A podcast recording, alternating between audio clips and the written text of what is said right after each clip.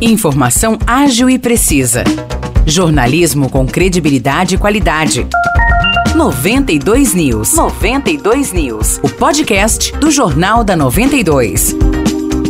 Fala pessoal, tá começando mais uma edição do podcast 92 News para trazer para vocês as principais notícias de São João e região. Eu sou Moisés Projento, aqui novamente com Nicolas Santos. Fala Nicolas, tudo certo? Olá Morrice, oi pessoal que nos acompanha. Vamos aí para a edição desta quarta-feira do 92 News. Primeiro falando de uma tragédia que aconteceu em Vargem Grande do Sul ontem à noite. Dois homens foram mortos a tiros no Jardim Ferre, lá em Vargem Grande. As vítimas eram pai e filho e, segundo informações preliminares, pertenciam uma comunidade cigana. O autor do crime não foi identificado. Pois é, Nicolas, o atirador desceu de um veículo e efetuou diversos disparos contra as vítimas. O filho morreu no local. O pai também foi baleado, chegou a ser socorrido ao hospital de caridade, mas não resistiu aos ferimentos. As polícias militares civil estiveram no local do crime e o motivo dos homicídios serão investigados. Mudando agora de assunto, São João da Boa Vista e Vargem Grande do Sul promovem eventos culturais hoje. Em São João tem a apresentação de dança da companhia Arte e Expressão,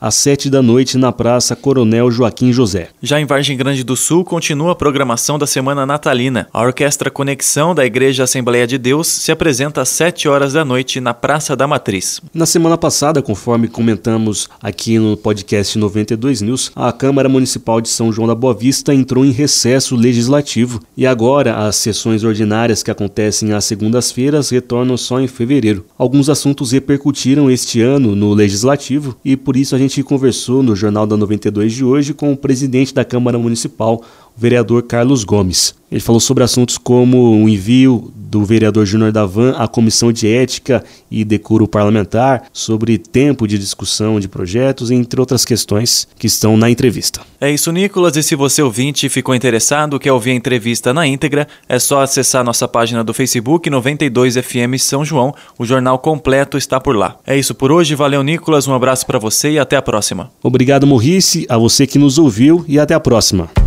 Para mais notícias de São João da Boa Vista e região, acesse 92fm São João.com.br ou siga 92fm São João nas redes sociais. 92